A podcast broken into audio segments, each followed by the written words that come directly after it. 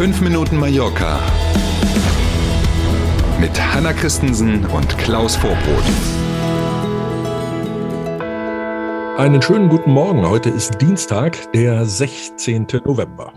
Schönen guten Morgen. Die Balearenregierung sieht derzeit keinen Grund für neue Corona-Maßnahmen, schaut aber besorgt Richtung Deutschland und auch andere Staaten in Europa.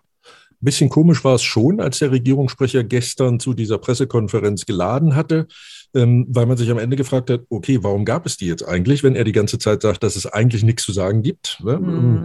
Äh, auf der einen Seite ist es so, dass er darauf hingewiesen hat, dass zwar auch hier die Zahlen langsam etwas ansteigen. Aktuell die Sieben-Tage-Inzidenz hier bei ungefähr einem Wert von 60, also immer noch weit weg von dem, was wir aus anderen Ländern kennen. Und er sagt, wegen der hohen Impfquote sei die Situation unter Kontrolle, zumal man ja auch die Risikogruppen und Menschen ab 60 jetzt schon, wie das so schön heißt, geboostert hätte und also ab 25. November dann diese Auffrischungsimpfung für alle anderen ja auch zur Verfügung steht. Die Situation in den Krankenhäusern undramatisch ist. Deswegen geht er davon aus, dass man an den Weihnachtsplanungen nichts ändern müsse.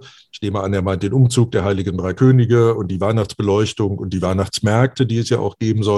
Da war so ein bisschen Entspannung zu hören. Immer wieder dieses, wir haben die Situation unter Kontrolle. Ja, wir wissen, die Leute sind jetzt mehr innen und die Zahlen gehen ein bisschen hoch, aber alles unter Kontrolle. Und dann hat er so mehr oder weniger beiläufig erwähnt, dass man natürlich schon die Situation in Deutschland, er hat wörtlich gesagt, für besorgniserregend hält.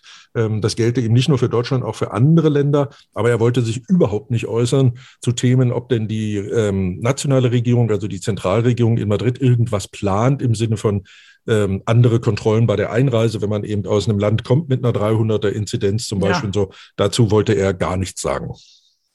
Aber zu erwarten wäre es, Klaus, wenn man weiterhin hier auf den Balearen die, die Kontrolle behalten möchte. Ne? Ist natürlich einerseits schwierig, hier den eigenen Leuten die ganze Zeit zu erzählen, lasst euch impfen, seid vorsichtig, passt auf Abstand ja. und, und, und.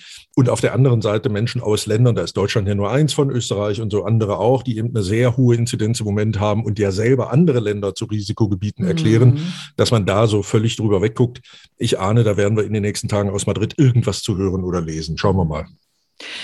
Die Einnahmen aus der Touristensteuer werden für Corona-Hilfen genutzt. Das hat die balearische Finanzministerin in ihrem Haushaltsentwurf auch für das kommende Jahr ähm, so formuliert. Die sogenannte Ecotassa, also diese Abgabe, die man bezahlt, wenn man hier in einem Übernachtungsbetrieb äh, unterkommt, in Anführungszeichen, Ferienwohnung, Finca oder eben Hotel, die wird nicht wie eigentlich vorgesehen verplant für das nächste Jahr. Das war auch schon 2021 so, eigentlich war die Idee mit diesem Geld eben äh, Nachhaltigkeits- und Umweltprojekte, die im Zusammenhang mit Tourismus stehen, zu finanzieren. Jetzt hat man kurzerhand die rund 140 Millionen, über die wir da reden, für 21 und 22 umgeplant und hat gesagt, damit sollen eben einige Auswirkungen der Corona-Krise abgefedert werden. Das sei jetzt dringender, als sich um die anderen Themen zu kümmern findet die Opposition natürlich nur bedingt lustig ähm, und sagt, oh, da werden wir aber schön aufpassen, dass das tatsächlich nicht dauerhaft irgendwelche Haushaltslöcher stopft, dieses Geld. Größere Summen in der Ökotassa-Kasse erwartet man im nächsten Jahr, denn die Klar. Tourismusbranche auf den Balearen freut sich auf einen Boom im kommenden Jahr. Und diese Freude hat mehrere Quellen. Zum einen hat man verschiedene Buchungsportale und die Daten von Reiseveranstaltern ausgewertet.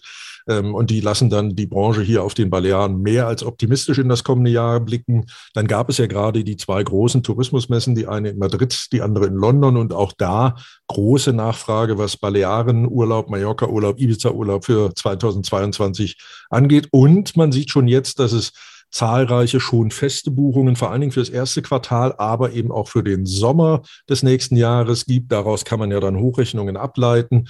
Ähm, Airlines sowohl aus Großbritannien als auch aus Deutschland haben ähm, schon angemeldet, angekündigt, dass sie das Angebot im nächsten Jahr nochmal deutlich nach oben fahren wollen.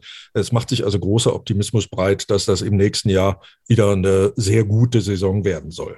Wir sind beim Wetter. Wenn die Wetterfrösche vom IMET richtig liegen, steht uns heute vorerst der letzte Tag mit vielen Wolken und Regen bevor. Ab morgen soll es dann deutlich besser werden. Heute steigen die Temperaturen wieder auf 17 Grad. Dann drücken wir mal die Daumen, dass sie richtig liegen, die Wetterfrösche, und wünschen erstmal einen schönen Dienstag. Und natürlich, morgen früh sind wir wieder da. Bis dahin. Machen Sie es gut. Bis morgen um sieben. Tschüss.